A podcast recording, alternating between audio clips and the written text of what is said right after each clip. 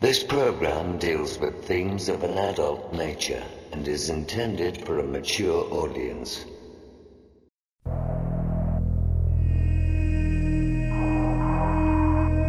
The very word secrecy is repugnant in a free and open society.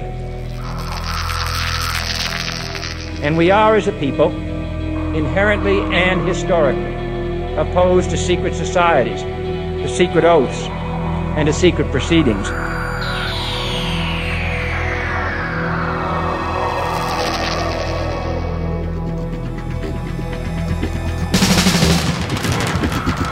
Our differences worldwide would vanish if we were facing an alien threat from outside this world.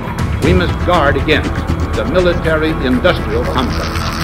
exopolitics, paranormal phenomena, and deep analysis of current world events.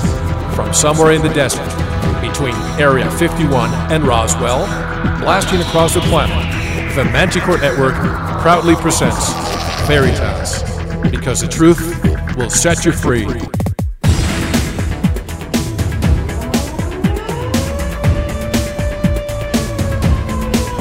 Headline edition, July 8, 1947. The Army Air Forces has announced that a flying disc has been found and is now in the possession of the Army. I'm as mad as hell, and I'm not going to take this anymore! The power they took from the people will return to the people. And so long as men die, liberty will never perish. Soldiers, don't fight for slavery, fight for liberty. The only thing we have to fear is fear itself. Sooner or later, though, you always have to wake up. Be skeptical, but don't close your mind.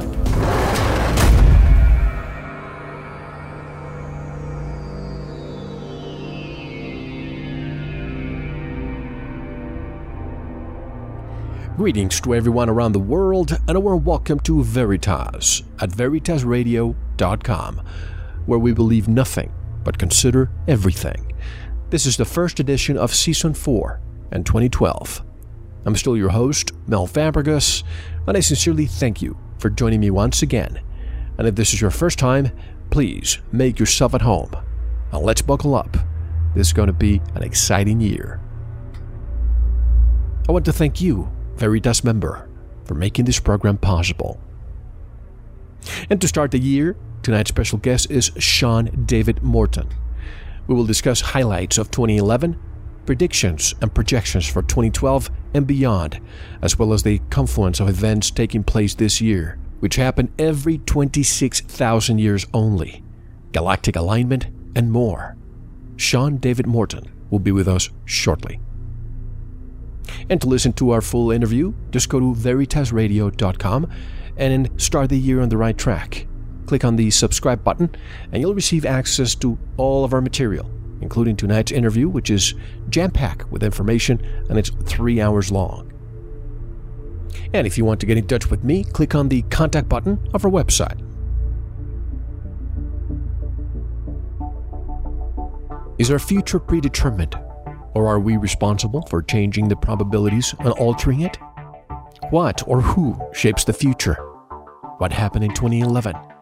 And what's in store for 2012, including Operation Unified Vision, which essentially renders posse comitatus void and puts our military in action in our own country, where our soldiers practicing urban warfare in Afghanistan and Iraq for events that are planned in the United States?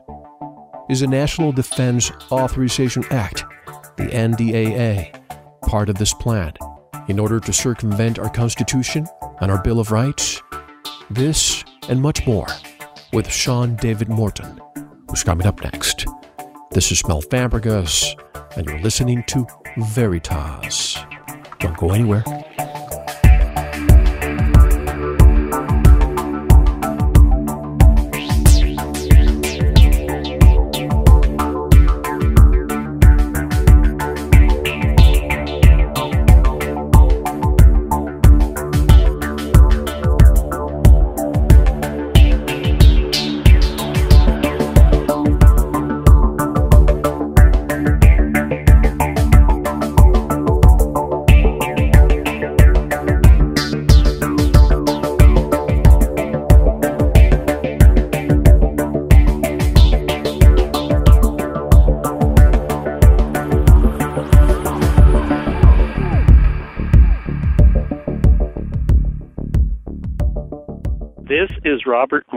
Morningsky, and you are listening to The Veritas Show.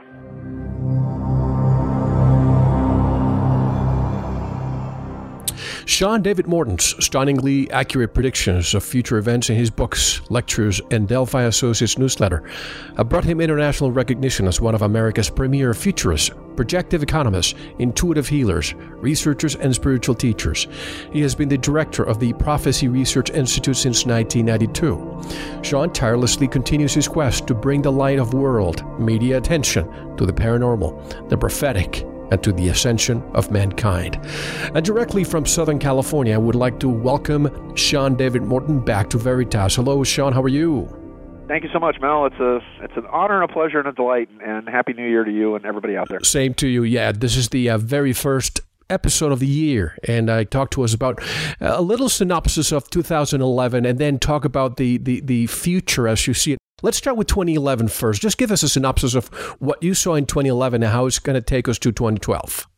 Well, I, think the biggest thing, and, I'm I'm sort of an odd voice in the wilderness on a lot of this stuff here, is because, you know, it's my belief that that that predicting the future, and even the word prophecy itself, which is misunderstood, prophecy means uh, prophecy means teacher of righteousness. Prophecy just means somebody that says, you know, look, people, if if you do A, B, C, X, Y, Z is going to logically follow. And uh, you know, if you look at uh, even the biblical Old Testament prophets, they were the ones who understood the cycles and the patterns, uh, the warp and weave of, of history, politically and economically, and so were able to predict a lot of things for uh, the nation of Israel in the uh, in the Old Testament. So, for me, 2011 was actually good news in a, in a lot of ways, and and I, I have to I, I have to kind of skewer that by saying things like, for since I started studying a lot of this, since you know, since I since I you know, I lived in a monastery in Nepal in 1986, and I had a lot of uh, spiritual experiences back then in India, and you know, I lived in Dharamsala where the Dalai Lama was in residence while I was there, and then I lived in, in Nepal with a uh, in a uh, in a in a Buddhist monastery there for a while. And since I became sensitive to the earth and sensitive to the planet, and started practicing a lot of the meditative techniques that that free you, if you will, from time and space that allow you to kind of flow down the timeline. Um, I've been talking about various disasters and various things that could quite possibly occur to the planet, um, and those those major things being, for example, and this this is what I was worried about, and also what the uh, what the U.S. military has been worried about, what global governments have been worried about, and what I guess what you would call the uh, uh, the shadow government or the black government, if you will, whatever you want to call it, that's kind of behind the scenes. The mother corporation, I guess, would be the best way. The puppeteer. That creates, yeah, that then creates franchises that we then call the United States and Canada and Germany and you know Russia and whatever else. So they're all little franchises of the mother corporation. Right. And um, the biggest things that I saw was that uh, number one, uh, there has been um, a series of prophecies that are backed up by the, things like the Great Pyramid of Giza, as an example of a series of water based natural catastrophes that would begin in late 2004 through about 2006. And actually, I think Christmas this year was the seven year anniversary of the Asian tsunami that killed about 250,000 people or so. Um, and um, leading up to a period between 2012 and about 2016 that was going to be a, a, a savagely active uh, sunspot uh, cycle, uh, that, that we're moving into cycle 24 in which the sun was going to go crazy and that we were going to be faced with, uh, I guess, what you would call massive uh, coronal mass ejections and possible kill shots, you know, things that could, you know, kind of wreck Earth's day. Uh, part two is that uh, true north and magnetic north have been marching towards each other ever since we began atomic hydrogen and cobalt bomb testing on this planet beginning in 1945. Now, the magnetic north of the planet, people are this is kind of a confusing thing. True north, which is the uh, which is the axial north, is was about a thousand miles or so away from the magnetic north pole. And there's three magnetic north poles. There's like an A, a B, and a C of the magnetic north poles that are right kind of within within a, a very small short distance of each other. And they were pretty stable when it was first discovered in 1832, I think. Um, it was all pretty stable. And then what happened was is that after 1945, they began to map the the Arctic regions are the uh, they began to map the north uh, the North Pole. Uh, this was the U.S. military, and it was actually something called the flight of the Kee Bird. Uh, they took the last of the uh, B-17 bombers. I hope that's right. Uh, the the Enola Gay, I think, was one, and that's in the Smithsonian. The only other one that was working was the Kee Bird, and they outfitted it and they started mapping the North Pole. They started mapping a because you can't use compasses when you fly over the top of the North Pole, so they mapped it out as a grid system, and they started actually marking where the North Pole was, and they began to realize the magnetic north, which was perfectly fat and happy where it was in 19, I'm sorry, in 1832. Uh, began moving north rather radically. It became what they called untethered from the uh, from the core of the planet and started marching north. Well, this then led to a series of reports by the Rand Corporation in Santa Monica, a lot of testing, uh, even things that are going on today at Hyderabad University in India, that magnetic north and true north were moving towards each other at a at a at a disastrous rate. And these are reports way back in the day. Of course, this was back when they were saying, you know, 2012 was so far off in the future. This was when, you know, like when Disneyland opened in 1955. It was the it was the futuristic world of 1986. You know, and you know it was way far away. So the challenge being is that they believed in all these military reports um, that True North and Magnetic North would meet at some point between 2012 and about 2014 or so, and that when this happened, you would experience either uh, a massive electromagnetic shifting of the poles, which of course would then be disastrous for civilization as we know it. It would fry everything that's connected to a ground wire, if you will, because uh, the natural frequency of the planet is 7.83 hertz, and for some reason we've geared everything to uh, closer to 60 hertz. Actually, it's a 60 cycle frequency, and um, so you have to have a ground wire that grounds everything into you know uh, the actual frequency of the planet. So basically, everything that's connected to a ground wire, everything electrical on Earth would fry, and we would suddenly be plunged back in the you know back into the 19th century. So, um, and the Rand Corporation was fully expecting this to happen. And part three of this is that the planet itself was was actually slowing, and the rotational frequency of the planet was slowing, which was very bad. And they were worried about a series of massive Earth changes, which could still occur. And remember, they and again, the the corporatocracy or the mother corporation or whatever, they know everything that I'm talking about. They know everything about the Mayan calendar. They know everything about the remote viewing stuff. They know everything, everything, the astrological alignments that are going on. Believe me, they take all of this stuff into account. My take on this has been that what we've seen happen, and again, I seem to be the only person that's not jumping up and down and yelling and screaming and saying that the global elite wants to murder us all and that they want to wipe out I don't know six and a half billion people and leave only 500 million people on the planet. Because everything I've seen uh, to that effect, the only place that I've seen global population uh, reduction be successful in any way, shape, or form um, has been, say, maybe uh, about 175 to maybe as many as 200 million people over the course of the last 30 years or so, uh, killed in Africa, primarily from uh, from AIDS, which was basically laced into a polio vaccine uh, by the World Health Organization. Mm-hmm. And and again, um, and then it was it, it was it was very specifically uh, scientifically introduced into this country in very small. Um, into about 50,000 people in in uh, San Francisco, Los New Angeles, York. and New York. Right. Yeah, through through a company called uh, Pyramid Pharmaceuticals, and they were testing a hepatitis V uh, C vaccine at the time. So here's what I'm seeing, and, and, and again, and this is why I think 2011 is very interesting. Uh, number one, um, beginning in 2009, uh, something occurred in Norway that at the same time Barack Obama um, The spiral. Nobel Uh, yeah, but but Barack Obama was there receiving the Nobel Peace Prize. Even Barack Obama was like, "What? Yeah, right. You know, Come on, okay, I get it. I'm cool. I'm black, but you know, I really haven't done anything yet. I don't really don't deserve this." So even Obama was kind of playing it off. But it gave an excuse for all these world leaders to go to Oslo, Norway, where you had kind of a Bilderberg meeting of some of the you know the richest and wealthiest people in the world there. Then this weird spiral occurs in the sky. Now, people try to play it off as a Russian nuclear test, which the Russians said that's ridiculous. Other people try to play it off as, as other things. But at that point, and I think there is a distinct possibility, and, I, and, and, and my research shows absolutely overwhelming evidence that this spiral was created um, by, I guess, what you would call the Scandinavian version of HAARP, Right. which is called EISCAT. And EISCAT creates, and by the way, that you can all the electricity in the in, in the country at that time the spiral was going, the electricity just spiked when they turned all these satellite dishes on, and they created this kind of. Uh, there's five or six different dishes around Norway that they can create this huge beam in the sky. I believe that one of two things occurred. That that spiral represented some kind of zero point energy or a, a black hole kind of phenomenon, and it did one of two things. One, it pulled energy off the sun to specifically, and there's been all kinds of crazy things going on around the sun. Jaime Maussan uh, down in Mexico has produced uh, uh, a fantastic series of photographs that show these planet-sized ships that have been around the sun. I was told in 1995 and 96 by a Pleiadian contactee that was a friend of mine, a guy who called himself Audrien, that was the subject of the Miami contacts investigation, that there was something wrong with the sun, that the Pleiadians were doing something specifically with the sun and that there was and they were trying to fix something with the sun for something was happening in the future.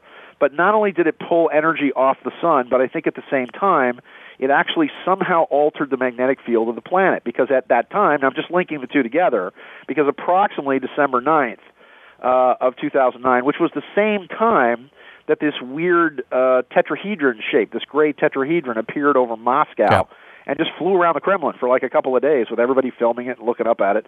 Um, the magnetic field of the Earth drastically shifted, and what happened was is that suddenly the mag- the North Magnetic Pole, which for again 60 years had been marching north, going faster and faster and faster and faster, suddenly listens to a little bit too much Fox News or Rush Limbaugh or something and takes a hard right turn, and now the North Pole is about 160 miles east, heading towards Siberia. So that's okay. So let's check thing number one off the list. Now, a polar flip that all these people, that Velikovsky was talking about, that all these people were talking about in 2012, is quite frankly no longer a possibility because of that particular phenomenon.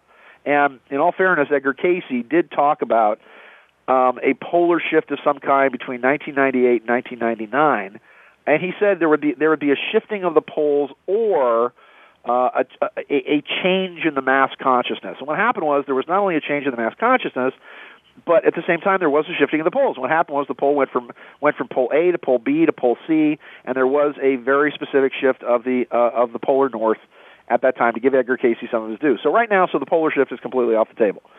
Part two of this whole thing is it's very interesting because you've seen a series of earthquakes that have aligned with and whether or not Comet Elenin had anything to do with this. Every time Elenin was a very interesting comet because you had a fairly large object that was coming in at the same ecliptic as all the other planets in the solar system. So, for all intents and purposes, astronomically and astrologically, this comet became another planet that you would actually have to, that was having squares and trines. And anybody that understands astrology could say, I mean, it's pretty unique because comets usually come in at all kinds of weird, sort of cattywampus angles. Well, here comes Elenin. And Elenin comes in, and every time Elenin took a hard square to the Earth, which means a, a, a kind of a torsion field torque to the planet, we had these major earthquakes. And on the square was the uh, was an 8.8 earthquake in Chile, which sped up the rotation of the planet. Remember, the rotation of the planet was slowing. Sped up the rotation of the planet, altered the uh, the, the crust and the continents of the planet. Then on on the next square, you had a, a 7.2 earthquake in New Zealand, and within four days, I think, and technically you could say that it was actually right on it because the square itself was on March 9th. The square itself was on March 9th of this last year, and that was when the beginning of the Japanese, uh, you know, the Fukushima earthquake occurred because it started as like a 6.4, and then on the 10th it was like a 7.2, and on the 11th.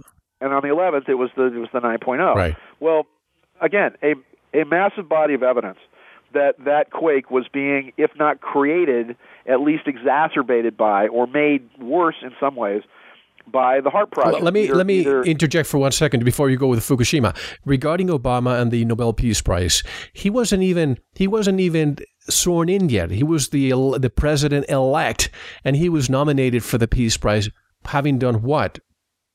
No, that's that's not true. He was no. That's it was in 2009. Yes, it was. Well, it was 2009. December, it was December 2009. He was elected in 2008. He was sworn in in January, and then he and then, and then it was December of 2009. So well, but he, when was he uh, yeah. given the the uh, Peace Prize again?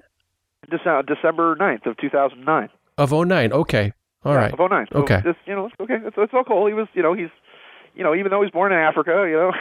no, I just wonder what, what, what he had done in such a short time to deserve it. That's all. I'm asking. I mean, nothing. And again, he should. And there's people there's people demanding that he should give it back after attacking Libya with no provocation. That's right. After after selling, you know, cluster bombs and nuclear tip bunker busters to the Israelis, after you know ba- basically not backing any of our allies. I mean, it's just it's just crazy. I mean, it's it is a weird thing because Obama is dancing.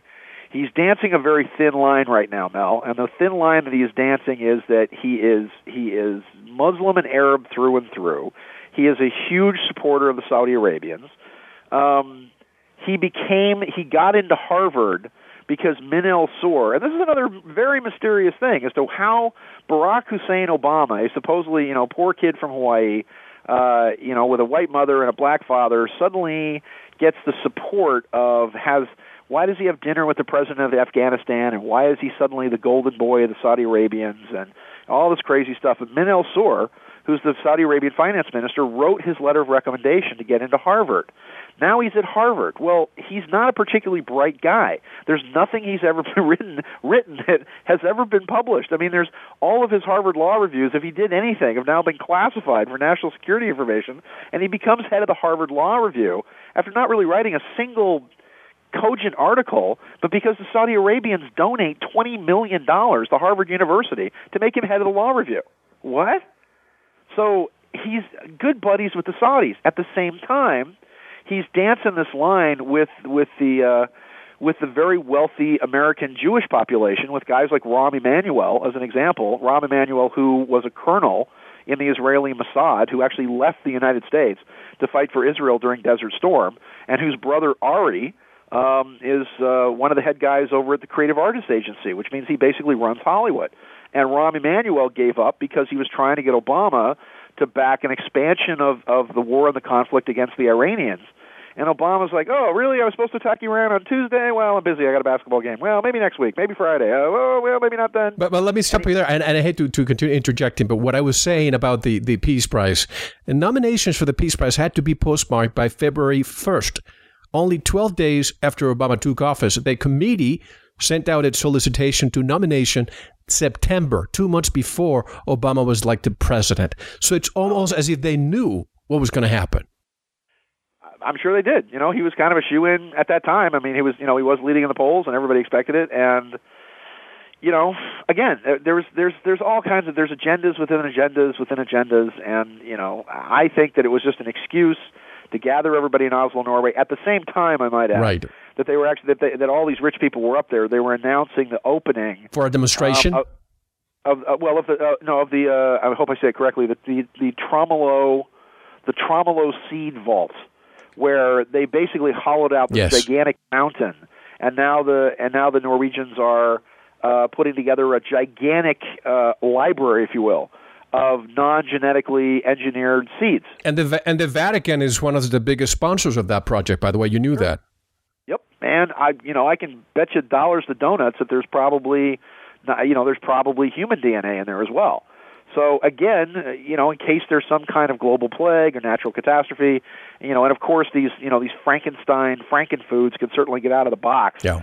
And um, you know, these Terminator seeds and whatever, you know, could wipe out well, just the fact that bees were dying out. Right. And Einstein said, when the bees go, mankind has four years after that. Mhm. Although there has been, um, there was a lot of stuff that had to do with that, with the importation of Chinese bees that were actually get, that were actually diseasing the hives and whatever else. So the bee population seems to have recovered somewhat.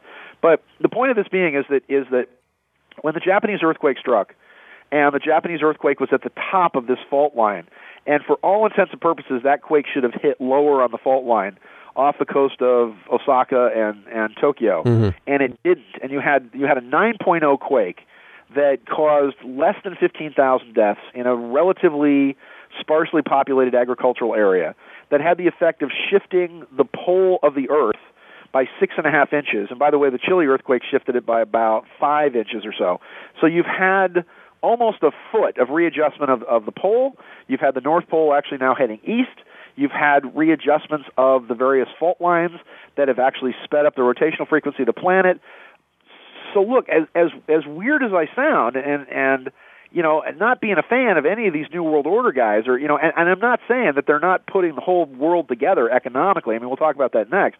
But putting the whole world economically is a gigantic prison with the with the battle between the Rothschilds and the Rockefellers, where the Rockefellers basically, you know, who set up wonderful places like oh, you know, Soviet Russia and communist China. You know, that's Right. Rockefeller. Those are the Rockefellers with their big stick, where we're just going to club the sheep and shear them and kill them and just slaughter the masses. Whereas the Rothschilds come in and they set up countries like Canada and France, and you know, it's a cage and it's a socialist slave system, but it's got a blanket and a pillow. You've got you know health care and you get some vacation, and you know they're saying, well, if, if we're nice to the sheep, you know they'll be better sheep. So this seems to be the conflict between the Rothschilds. Okay, go ahead. But let's go step by step. Let's go back to Fukushima. Was it man made or was it natural? And if it was man made, what was the reason?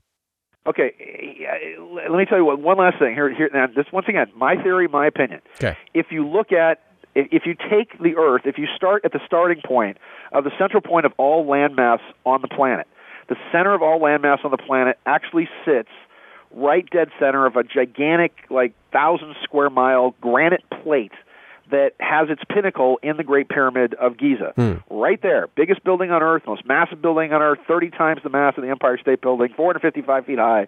Biggest building on the planet until they built the Eiffel Tower.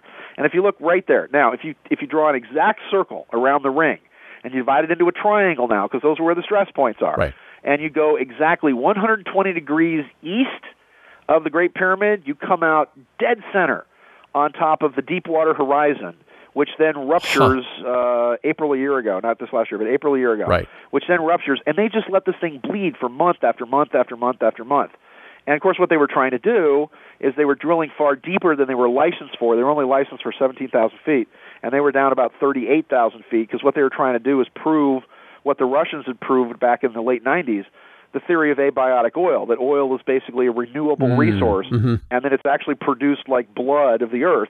So they drill down, they drill into what essentially is an asphalt volcano. But here's the theory. I mean, outside of them wrecking the economy of the Gulf Coast and, and Halliburton being able to buy up all that land and being able to do all these things with it and basically get all this oil rich territory, Right. you are once again altering the rotational frequency of the planet. Now, interestingly enough, you go for the pyramid and you go exactly 120 degrees east this time, and you come out directly dead center off the coast of Tokyo in Japan, right on top of the fault line that ruptured, except the top of the fault line ruptured, right? So, one way or another, there is some kind of gigantic manipulation. There's all these people saying, oh, they're using HAARP or they're using EISCAT or they're using, uh, you know, weapons or bombs or, or some kind of manipulation. Why? I, keep, I just keep asking them why, and they keep saying, "Oh, well, because it's to kill us all." Well, but that's not happening. I mean, they had a 9.0 quake that killed 15,000 people. They're not doing a very good job at it. They could have released a plague 10 years ago. Well, h- how about the radiation that comes after? Isn't that what's killing people? the radiation as well. Fuku- Fukushima, it's a ho- it's a horrible nuclear plant. Okay, I'm not saying there's not damage. Fukushima was the oldest and the worst of the General Electric plants.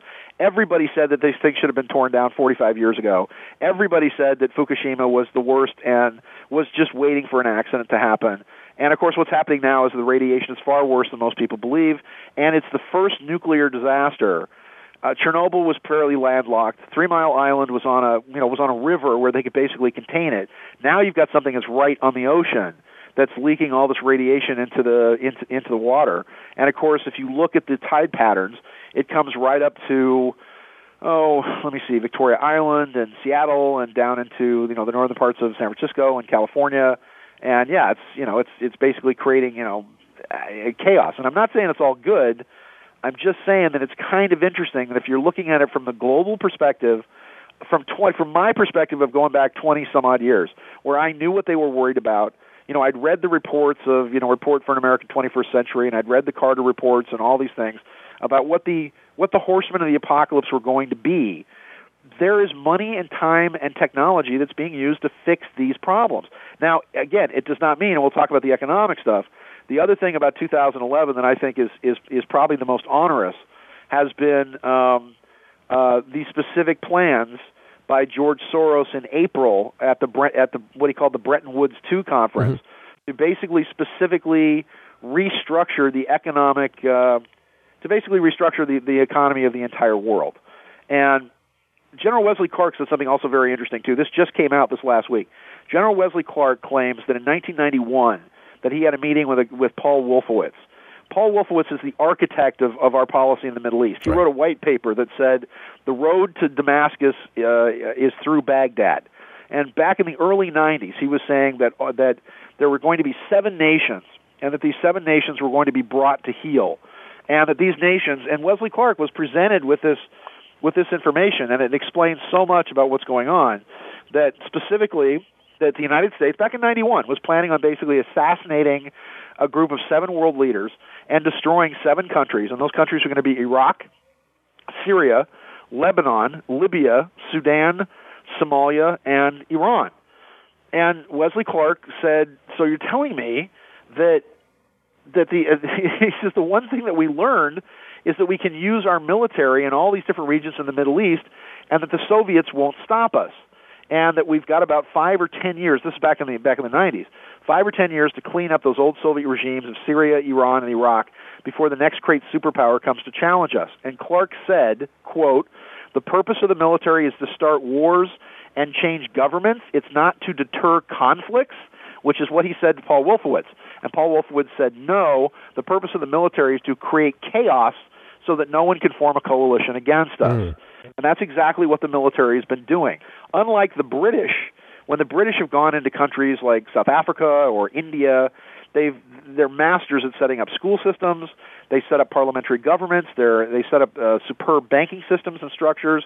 Um, and now you see places like India. I mean, you used to have South Africa before it was basically abandoned by you know the the, the Dutch and the British Right. and all that, and sort of left to its own devices. But um, you know, but what's the United States do? You know, the United States. You know, I don't mean to be indelicate, but the United States takes its pants down and just takes a dump on everything before you know, and then and then pees on the head of all the people before they go. And you know, after eight years, we've destroyed the electrical grid. They don't have any power. They don't have any water. You know, we're saying we're replacing this this tyrant Saddam Hussein. Well, I don't seem to remember Saddam Hussein murdering 1.2 million of his own people. That's right. which is what the which is what the U.S. military did when we went into Iraq. Yeah. And Afghanistan's pretty much the same way. And my terror is now becoming Iran. that if you look at what's going on, that all of these soldiers that have now been trained in in what they call urban suppression, that uh, you know for eight years they've been putting down what they call terrorists and revolutionaries. Well, now that you have the National Defense Act, the NDAA, That's right. now that they've declared that the United States that the homeland is that that's enemy territory and that the terrorists are here among us and that now the military can can arrest and detain indefinitely anybody it claims is a terrorist and the fact that this this outrage, this abortion of a piece of, of satanic legislation was passed on December 15th, and that that was the 220 year anniversary of the Bill of Rights. And again, they just took a dump all over it. And I cannot believe that somebody in Congress didn't stand up and, and, and make a bigger fuss about this because they are they are very specifically bringing all these troops home. Now the troops are being privatized because these guys are getting jobs with Blackwater, with Pinkerton, with Wackenhut. Uh, Blackwater's called something else now, but they're privatizing the military to be able to get around posse comitatus. And the biggest thing that we have to worry about in 2012, and I'll go through the whole astronomical aspect of this, but since 2008, the military has had something called Project Unified Vision 2012. And two months ago, in November, the military had a conference in Chantilly, Virginia. And in Chantilly, Virginia, this conference was a conference on unified vision.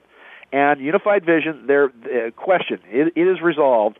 What is the purpose of the United States military in what we see as a complete social, political, and economic collapse of the United States by the summer of 2012? This was as far back as 2008. Is this is this the Weimar Republic leading to Nazi Germany eh, all over again? We're there, man. If you you know if you're really thinking about you know you've got Lindsey Graham standing up on the floor of the Senate saying you know if you want a lawyer you know no You ain't way, get one, you don't that's get right. no lawyer. That's right. That's it, man. I mean, you know, you and people were are, people were mad. I was really angry because Hank Williams Jr. got kicked off Monday Night Football because he said watching watching John Boner. I'm sorry, he pronounces it Boehner now, but it's right. Boner. Mhm. John Boner playing golf with Barack Obama was like watching uh Netanyahu playing golf with Hitler, and he got kicked off Monday Night Football for that. And I said, of course, well, there's all kinds of differences between Barack Obama and Hitler. I mean, Hitler didn't smoke. Hitler didn't sneak into Germany from Austria and pretend to be German. No, there's all kinds of differences. You know, Hitler liked dogs. You know, I don't know. But as far as this goes now, Um, you know, well, the, the only the only thing I, I don't see yet in the United States is that they're not pinpointing the people yet to put them in concentration camps. But with this NDAA, that's that's that's the road to it. Yeah. Well, again, I mean, what I've seen is I've seen executions of people like uh, Jerry Kane, uh, who was doing nothing but going around teaching people how to fight the banks with mortgages, and he and, he and his son were gunned down out in front of a Walmart. That's right. And I've spoken I've spoken to his his widow Sherry Kane because I've seen the video that they showed on 60 Minutes, and and again that video is fake and the police tricked it up to basically cover their asses and they got actors for this video and it's not Jerry Kane and his son and it's just I mean this is what's happening is that very quietly and people are being arrested for everything from you know taxes to uh uh you know civil disobedience or whatever. I mean I I had prayed to God that the Occupy Wall Street kids would get together and you know come up with anything useful out of that movement that was that was something other than what do we want? We don't know. When do we want it? Uh, we don't care. And, you know and start saying look we need if we're going to fix things economically we need the states to start opening banks that are run by the states uh, so that they can actually so that they can start printing script and they can take their assets and put them in the banks. And uh, we need to start following the model of places like North Dakota. North Dakota is a superpower now. North Dakota because and they've got less of a population than than than Alaska. Mm-hmm. And yet just because they're putting all their assets in the banks and issuing script, North Dakota has all kinds of money. They're the only state in the black. They have no financial problems. And finally, and I do know some people in the Jerry Brown administration here in California and I knew I know Gavin Newsom. He used to be the governor of San Francisco. San Francisco. Mm-hmm. And every time I talk to these guys, I kept saying, "Look, why doesn't if California opened a bank like North Dakota, you guys wouldn't have any of these problems anymore because then you could take all the private assets of California because California, everybody thinks California is well on the public side, California is about eighty billion dollars in the hole, but on the private side, California has close to about 120 billion dollars in assets, in money." And but you talk to the controller, and I've actually had this conversation with these people, and he goes, "Well, you can't you, you can't mix private and public funds. That's illegal." They're absolutely right. But if you're in a bank and you put all your private assets into the bank, then you can borrow against your private funds and issue script and whatever else. And and what will happen is is that finally Jerry Brown about two months ago signed a uh, uh, uh, signed a, a it wasn't a piece of legislation, but he signed a recommendation to create a blue ribbon panel to now study whether or not they should actually open the Bank of California. If that happens, that's the revolution. That's Fort Sumter. That's you know that's the Battle of Lexington. That's the shot heard around the you world. think that's going to domino to the rest? Hell yeah! If California, the fifth largest economy on earth, mm-hmm. pulls out of the Federal Reserve System, oh my God, blood will flow. But don't you think that the Federal Reserve will act before that, crashing the economy or doing something else? Just like if if Ron Paul gets ahead ahead and maybe even becomes electable. Well, again, here's my challenge. I love Ron Paul to death. I will vote for Ron. I'll I will fight for Ron Paul till the day I die. And the challenge is going to be he's going to win Iowa. He's probably going to go into New Hampshire. You've already seen Newt Gingrich, you know, zombie-like rise from the dead yeah. because they want to back anybody but Ron Paul. And the challenge is going to be now is that you talk to the Republican. If you basically talk to the Republican state chairman, that they're now saying that it doesn't matter if he wins in Iowa, we will ignore it. I mean, yeah. because the bottom line is the primaries. They only started primaries in 1910. The primaries are just uh, they're a formality. I mean, the, the the heads of the parties can nominate anybody they want, and I'm telling you right now, they won't nominate. It is not that he is unelectable.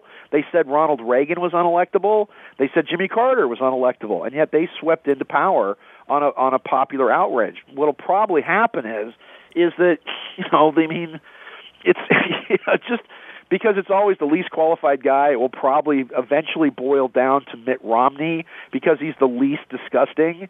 And Ron Paul and what Jesse Ventura has said behind the scenes is that if Ron Paul runs as a third party candidate, that Jesse Ventura will run as his vice president. Yeah. But all that will do is basically grease the skids for you know Obama to pull out basically a three way tie. Well, because here's what you're seeing. I mean, he's got basically. I mean, let's you know, I will let's let's be honest here and I'll be accused of all kinds of terrible things, but he's got the black vote wrapped up with about 15% of that. He's got the Hispanic vote wrapped up because now he you know this criminal Eric Holder who's the Attorney General of the United States, Fast who and Furious. behind Operation Fast and Furious, who gave weapons to the Mexican drug cartels that then murdered Border Patrol agents. Oh, and by the way, now they're finding that the Oklahoma City bombing was also a sting operation where they released a bunch of explosives to supposedly right-wing radicals that then oh that then, that then they lost and they told Terry Nichols, "Well, we won't give you the death penalty if you help us get the explosives first, which you know, which did not happen. So now Holder has his fingers in that pie too. I mean, he's just he's the biggest crook on earth, and the guy's the Attorney General of the United States. Oh. And what are they doing now? They're suing Sheriff Joe Arpaio, who's one of the best law enforcement guys in the nation. I know him. I knew him from my days at Hard Copy. He always gave us good stories when we went out to Arizona. And they're suing him because he's he's mean to Hispanics because he checks their papers when they go to jail. So he's got 4,500 illegal aliens sitting in his prison that the federal government wants him to let go.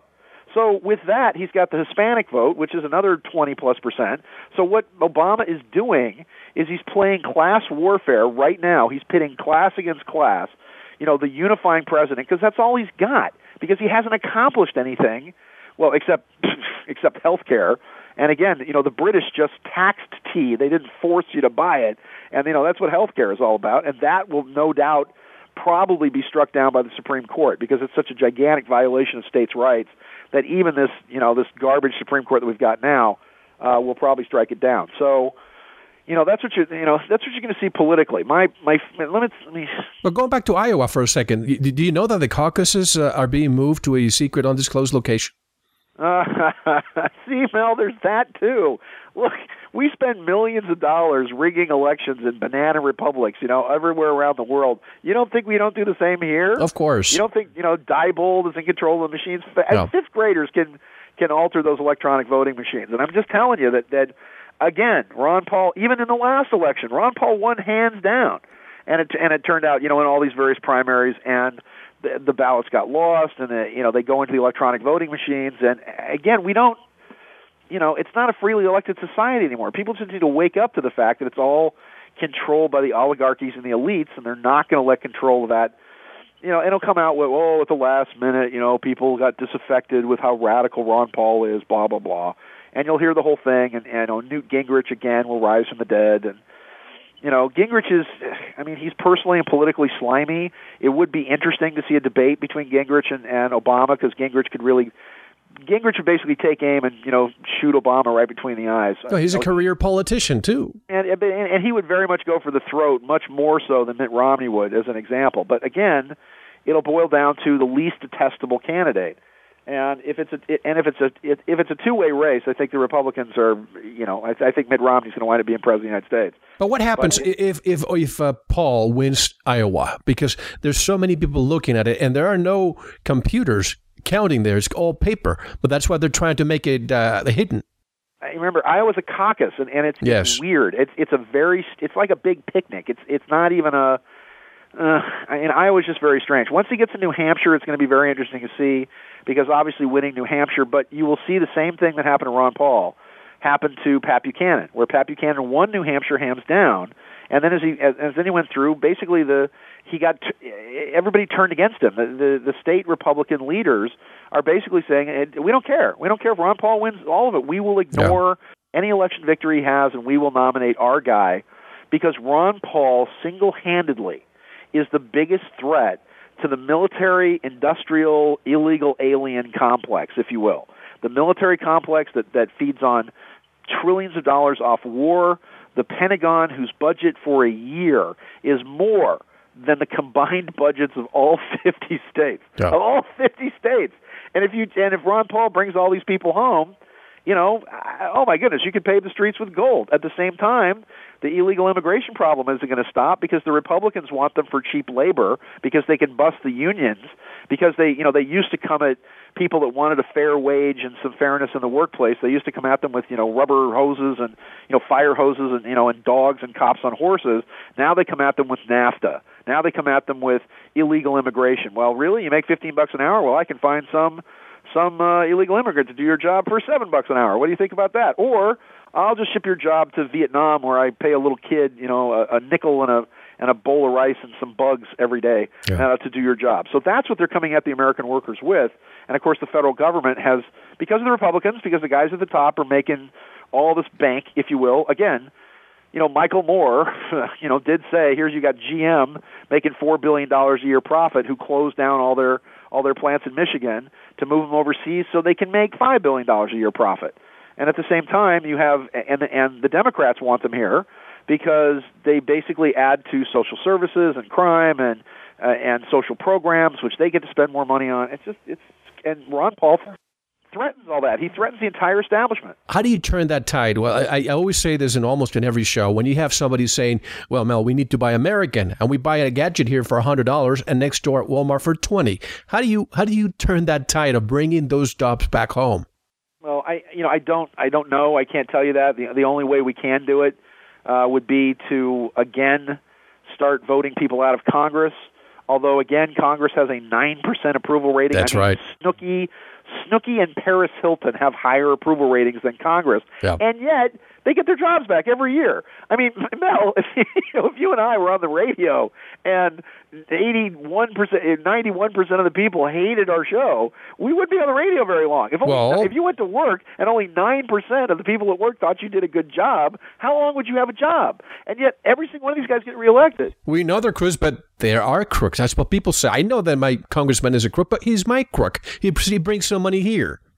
He's getting me stuff, and and unless they until somebody until somebody nuts up and grows a spine Yeah. and says we've got to we've got to start passing tariffs, we've got to start taxing things at the at the water's edge coming in, and the biggest thing, and this is where the Wall Street, the Occupy Wall Street movement just failed so horribly.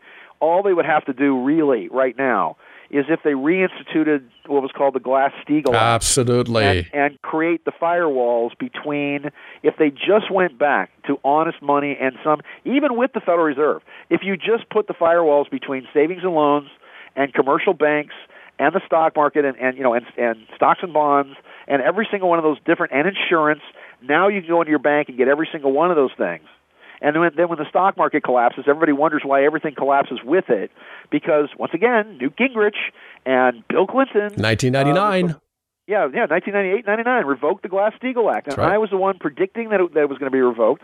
I was the one that, that's that squawked the biggest about it, saying, and I said at the time, here's a prophecy for you. I said we got 10 years. In 10 years, you will see you'll see the stock market climb to uh, 1400, 14,500, and the stock market went to 14. 14,357, so I missed it by just a little bit. And I said, and then you will see a collapse of those markets, and then you'll see all these fin- all the financial sector will go down with the stock market, and that's the beginning of the end. And it took exactly that long. Actually, it was nine years it took, um, you know, before that all went down. So, so there you go. So let me give you let me give you a. Sorry, I don't mean to take over the conversation here. Just uh, let me let me give you let me okay. give you a, a let me give you a pattern here because there's some really interesting dates. Can I just roll out a couple of Sure. dates for Go you? ahead. Go ahead. okay, here's the really interesting dates that I think are are just fabulously cool. I mean, this is this is why 2012 is so exciting and and it's just there's just so much wonder and so many really amazing things on the positive side because on the positive side of all of this there's a shift and change in consciousness that that the bad guys know is coming. There is a veil that is about to be lifted off the right hand side of the brain. There is a uh, there is an access to a font of evolution and ascension and information that has not been available to us for 26,000 years. And all of these things have to do with astronomical and astrological alignments that are all coming. And here's and let me just give you all of these things in a row. On December 3rd of this last month of 2011, um, there was a very interesting prophecy that was made by Terence McKenna, and I interviewed Terence years ago uh, for a show called Sightings. And Terence was a good friend of mine. He lived across the bay. He, he lived in Half Moon Bay. I lived across the hill in Atherton, across the Santa Cruz Mountains. And Terence studied something called time wave zero. Yes. And this was right. a and, and this was basically he took the I Ching, the Chinese divination system, and jammed it into a computer back when he was using the old Macintoshes, and found that it generated this fascinating holographic pulse or wave of history. And one of the things that he saw was the beginning on December 3rd of 2011. Now, remember, this was this was 20 years out. This is back in 91 now. That on December 3rd of, of 2011, he said that we would enter the final wave, the final Fibonacci wave spiral that would basically set the tone for all of future civilization. And the reason it was unique is because December 3rd represented exactly 385 days, which is one lunar year of 13 lunar months until what he saw as the singularity of of the I Ching and the Time Wave Zero software. And this singularity occurred on December 21st of 2012, and that this final wave would build in intensity and power, going all the way up to what he called this black hole singularity point on December 21st of 2012. And what he explained was if you look at how the wave going from Emperor Wen at the creation of the I Ching, which is like 5132 BC or something, way way back in history. And as it unravels all the way out, you have these these what he called novelty waves and spikes. And these novelty waves were fascinating because very interesting novel things happened at the peaks and the valleys. For example, the uh, the Muslim Golden Age, the the Crusades, the Black Plague, the Renaissance, First World War, Second World War, uh, American and French revolutions. All these fascinating things in history happened on these waves. And Terence said, quote, and on December 21st of 2012, you will see a novelty wave that is generated that is greater than all of these previous waves combined. And I said, Terence, what could that be? And he had this really funny voice, and he's like, the only thing I can think of is that humanity learns how to travel through time. And the, and that's what he saw as being the you know the final wave. Now, whether or not you interpret that as uh, somebody basically writing a book and putting Einstein's uh, unified field theory in it, like I've done in my book Sands of Time, um, or if you uh, look at it from the point of view of again, once you unleash the, once you take off the veil on the right hand side of the brain, the right hand side of the brain, the left hand side of the brain, we think in terms of mathematics, geometry, linear time, point A, point B. The the the, the left hand side of the brain does nothing but measure things. It's only good for measuring height, width, breadth, distance, and a measurement of linear time, you know, just putting things into order. The right hand side of the brain thinks in terms of, of colors, dance, music, art, symbols, archetypes, and it and it thinks in terms of quantum time. That time is not a straight line. It's kind of a it's kind of a timey wimey wibbly wobbly ball, if you will. And the quantum brain, specifically the back part, which is like the superior anterior part, is the area that is basically activated by things like DMT and, and LSD and, and psilocybins and mushrooms and peyote and ayahuasca and wachuma and all these various psychedelic drugs. And it taps us into a quantum space where we're able to see the the past, present, and future. Uh, you know, like Einstein said, you know, time is just God's way of everything not happening all at once. And so, you know, that's what we're looking at in that particular essence. Now, what I see happening is that and let me just go go down the line here. Dr. Carl Johan Calleman, I think, did some of the greatest work on this, where he talked about the Mayan calendar uh, basically ending, or the, the one of the final phases. When I October. say one of the final phases, one big phase, but on October 28th of 2011, right. everything added up to 13, 13, 13, 13, 13. It's very good. But what he doesn't, and I think this is where John Major Jenkins takes it, and I and I, I think both of them are right. What happens now is now all nine waves of our evolutionary frequency or cycle have now been completed.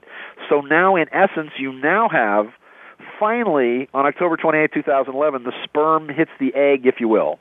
And the question becomes when does life, the new man, really begin? Does it begin at conception, which is the conception point of October 28th, or does it begin at the actual birth of whatever new that is coming, which is what the symbology of the ball court at Chichen Itza is, that the sun aligns with the with what they call the dark rift or the great guff or the the cosmic vagina for lack of a better term that looks like the crowning head of a child coming down the birth canal this new man that's being born so right now all nine waves of 16.4 billion years of not just earth evolution but universal evolution that's why the that's why the mexican and the guatemalan pyramids are so cool that's why tikal and uh, the the Panther Pyramid at Tikal and Chichen Itza are so fantastic because those pyramids are universal. Those pyramids talk about a universal evolution, whereas the Great Pyramid of Giza, spectacular thing, and at the same time it talks about a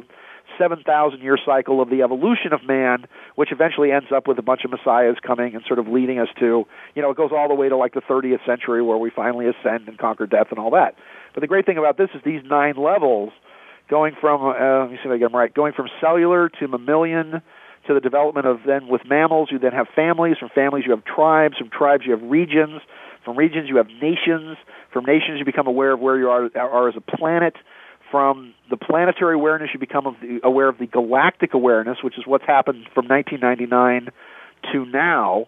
And now we're in that hyperactivated space where we're becoming aware of who and what we are in the universe. That that's as above, so below, as within, so without. That the universe is really inside us.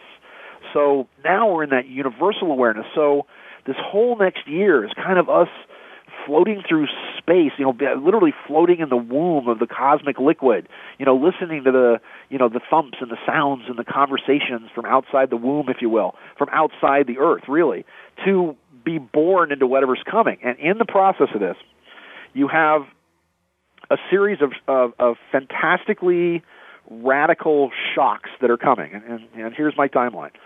February 8th and 9th, there's going to be a, a massive fluctuation in the force. I would not be surprised uh, if you didn't see a major earthquake uh, or another uh, tsunami disaster of some kind, and I'm seeing the East Coast of the United States under threat at that particular period of time. You then have another one coming uh, right around March 17th to about the 22nd.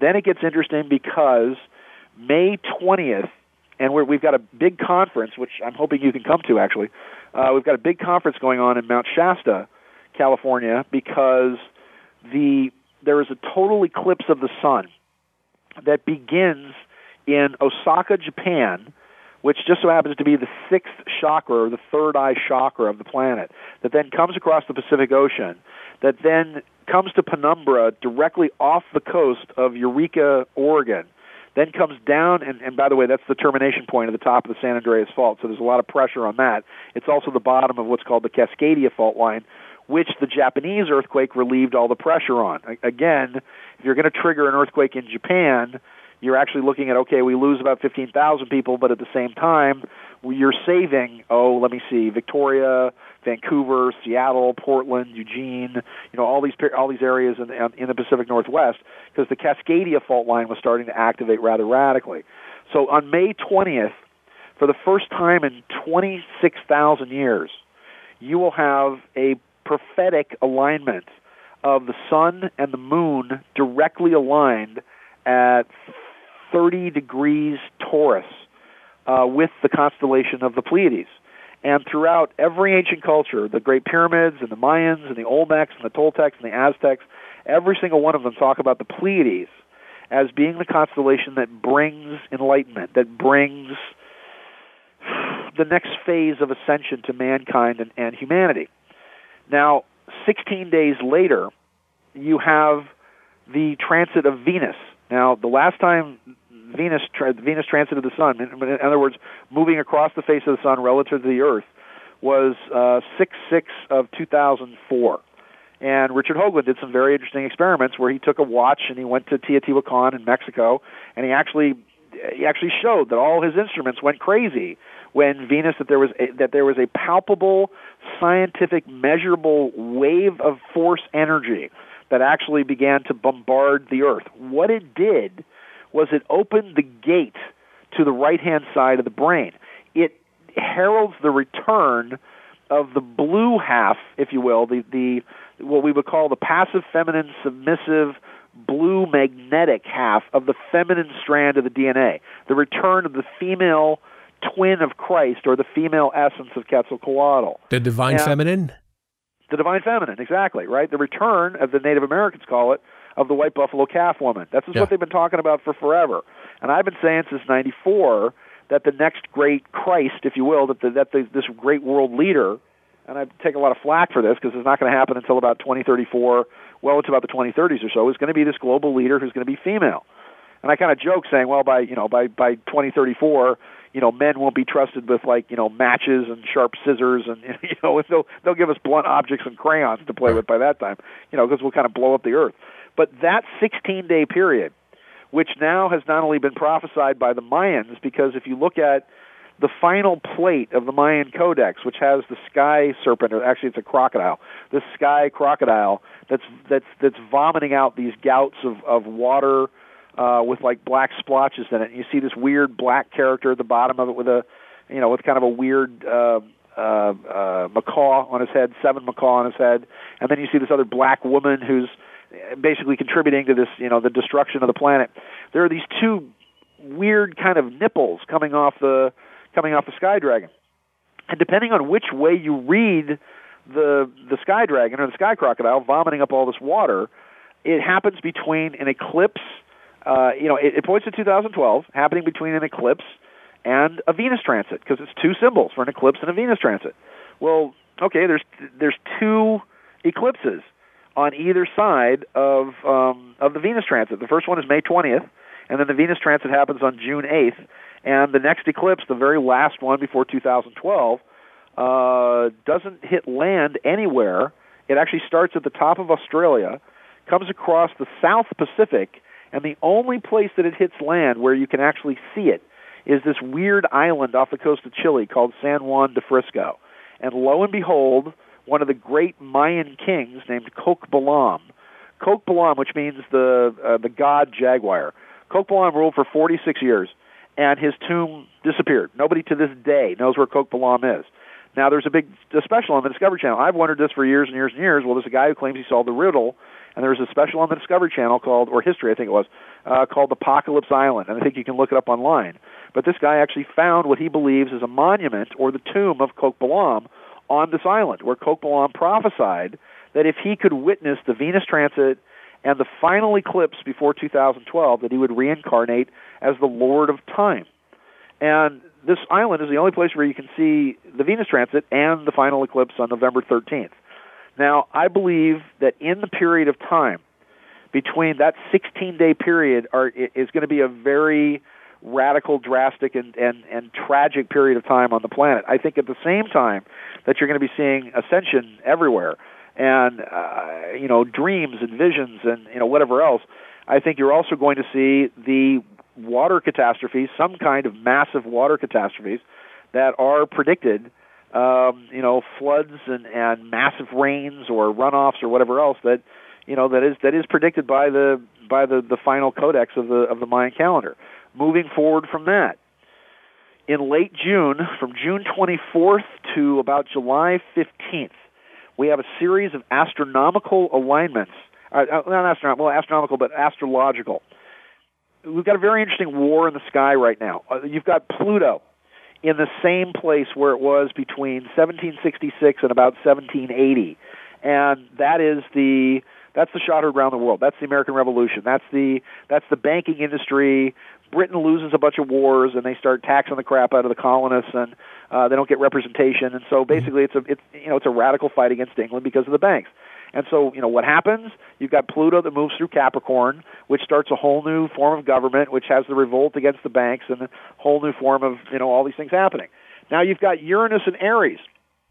Uranus is the father of Kronos, who is Saturn, and Saturn Time. is the father of Jupiter. And right now, Saturn is in Libra, and, Chron- and and Uranus is in Aries. So these two planets are at war in the sky. So Uranus is creating massive, uh, massive revolt. It's it's going to be atomic bombs, atomic weapons, but also riots in the streets, but just chaos where nobody knows why they've got like itching powder on their skin and why they've got to go protest and jump up and down and yell and scream and do whatever. But this conjunction of Uranus, Saturn, and Jupiter is the same set of planets and the same conjunctions coming up in that period of time as the as the collapse of the stock market in October of 1929. And it's the first time it's happened in 84 years.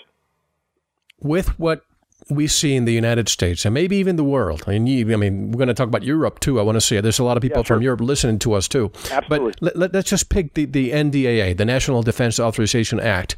Do you think this is a way for them to prepare for what they see coming? Yeah. Yeah. Look, the military's been studying it since 2008. Absolutely. What do they do? You know, and again, I, I know how weird this sounds, but it seems like the only two guys right now that I know of that are really actively battling the whole New World Order plan. Um, and outrageous as it sounds, is Vladimir Putin, who paid off Russia's debt, got them out from underneath the IMF and grabbed David Rockefeller by the scruff of the neck and kicked him in the pants and, and booted him out of the country, along with Chase Manhattan Bank and everything else. And the other one is uh, is a man who is a really unsung hero, and is one of the reasons why we're all sitting here now having this conversation.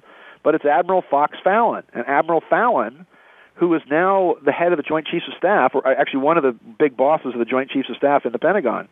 Um, Fox Fallon was the one who was appointed by Bush to take over what was called Tyrant, and Tyrant was the Iranian near theater of operations. So he was responsible for basically all the the the, the battle, uh, everything in the Middle East, you know, over the course of the Iraq War. He was the one that once he got in there, Bush six different times tried to start a war with the Iranians. And Fox Fallon said, "No, I, I, no, it's not going to happen on my watch. A war with Iran is disastrous. Um, you know, America would lose its power, lose its prestige. Oil would be 250 to 300 dollars a barrel. No, I'm not going to do it." And he refused. This was why Dick, while Dick Cheney was meeting in the White House with Hollywood screenwriters. And by the way, this is a story that was by William Safire in the in the New York Times, for God's sakes, where Cheney's meeting with scriptwriters, screenwriters from Hollywood, trying to get trying to say how do we creatively start a war with the Iranians to make it look like their fault. And Fox Fallon was the one on six separate occasions. He intercepted communications and all kinds of dirty tricks and low kicks and rotten licks that Bush and Cheney were trying to put in to get the United States involved in a war with the Iranians. And, the bottom line was, and I told people this months before it happened, that it was the generals' revolt in the Pentagon where they said to Bush, as far as we're concerned, you're incompetent, you're insane, um, you're a drug addict, and we're not going to do anything that you say. Because uh, as far as we're concerned, you, we don't believe you to be competent to be commander in chief. And this was Fox Fallon. It was leading the charge in this, saying, "No way, I, you know, Bush can fire him if he wants." And they eventually did get rid of him. But you know, now he's head of the Joint Chiefs of Staff, and he's doing the same thing with Obama. Although again, I told you, Obama's rocking this weird line because Obama has to keep his very wealthy Jewish constituents happy by pretending he's all buddy buddy with Netanyahu and the Israelis, who he who, he hates Netanyahu. I mean, he really, I mean, Netanyahu's in the White House basically just bitch slapping Obama around, you know, saying, "Well, you don't know anything about the Middle East." Da, da, da, da, da. Yeah. And Obama's like, "Whatever, I'm, I'm going to be gone for two weeks. Here's the keys. Just turn the lights out when you go." And you know, Netanyahu's living in the White House for like a week and a half. Is that right? And, uh, you know, yeah, just rolling around, giving speeches to Congress where the Congress stands up 39 times to cheer him. He's yeah. living in the White House while Obama's flying around in his plane. So you know, and Obama just doesn't like him because he's he's a Muslim. He's got this Muslim background, and he's supported by the Saudi Arabians. So I don't think all these people jumping up and down about a big war with the Iranians before this happens. I think it's just all speculation right now to get the prices of oil, you know, up to some crazy price. And I don't see Obama doing it. However, one last thing with Obama, and I've said this once, and I will say it again: no president in the history of the United States has has been nominated, elected, and inaugurated under what we call a void of course moon astrologically, and survived his term in office unscathed. Let me put it that way. Um, Clinton uh, took the oath took the oath of office on uh, on a, what we call a void of course moon, which means the, the the moon has no aspects. It sort of floats in between two astrological signs with no aspects. It's what we call an abortion moon. You don't want to sign a contract. You don't want to make an agreement. You don't want to do anything under the under a void of course moon. Um, Clinton took the oath in '96 under void of course moon, gets impeached. Uh, Nixon, void of course moon in '72, you know, leaves office was never was never impeached. Yeah. Uh, and then you go back to Kennedy, you go back to uh, FDR, you go back all the way through it. So not only the 20-year curse, but every president that's ever taken the oath under void of course moon. Now it is kind of weird because I predicted in writing in my newsletter to tell people to watch the inauguration that that that Obama was going to find some kind of way to screw up the oath and not say it the way it's written in the Constitution because he can't legally take it uh, but that he took the corporate oath later on. But it's very interesting because now we've got a real problem because he took another oath at 7:33 the next day, which is really interesting because 7:33 p.m. is actually 19.33 uh, military time, and there's all these, and they moved a picture of this Mason, you know, Karl Latrobe. There's all this Masonic symbolism going on with you know with uh, with Obama, and so it's it's all kind of crazy. But once again, you know, there's the good possibility. And, and I had a conversation with with a general behind the scenes at the time Obama was being elected, saying basically, quote, he better do well because better better a dead hero than a failed black president. So again, there is a there there is a threat kind of hanging over his head. Again, all leaders should be prayed for, and you know I certainly hope nothing happens to him. And at the same time, he's you know he's just kind of under a, a series of really bad stars that point to him not finishing his term. This might also point to him, him being reelected and something happened to him. Do you think uh, he'll appoint Hillary Clinton as vice president if he gets reelected? no, absolutely not. She's she's she's going to quit. She's done. The reason why I say this is because if if I see a scenario happening in which he is like uh, Reagan and Bush in 1981, remember, I see that scenario happening if Hillary were his vice president. Eh, it's not. It won't. It just won't go down. Bottom line is is that there was a the, the Bilderberg meeting that occurred in May of 2008, where they met in Washington D.C. and both sides. And remember, Hillary, in essence, won the nomination. Hillary had the votes to win the nomination. It was Hillary. And and by the way, Obama was never legally really nominated by the Democratic Party. It was Hillary who stopped the count of the votes, even though she would have had enough votes to be able to become president. That said, well, I'm going to stop this right now, and we're just going to. You Why know, did she do the that? Nomination Barack Obama. Why? She was told very specifically. And this was this was behind the scenes, and was reported on by Jim Tucker, and I heard it from uh, people who were on the inside, who I was in contact with. You know, that was the nice thing about working in television news, and you know, working on shows like Hard Copy and Strange Universe, and uh, working for Geraldo. That you get a lot of these contacts on the inside. You know, that still talk to me. I don't know why, but they do. And um, the deal was made where, on the one hand, they presented Barack Obama's whole past, and they presented all the stuff about Africa. They presented the information about who his real father is, which would probably shock your audience and your listeners. But I don't know if I should get into that here. Go But, ahead. you know, who No censorship here. I, I will simply say this: that this is what I was told, and there is a body of information to support it. Bottom line was that his biological father was. Thank you very much for listening. We will continue this interview with our special guest in our members section. If you're not a member, just go to our website, veritasradio.com, and click on the subscribe link to listen to the rest. We'll take a short intermission, listen to some music, and I'll see you in the member section. Enjoy.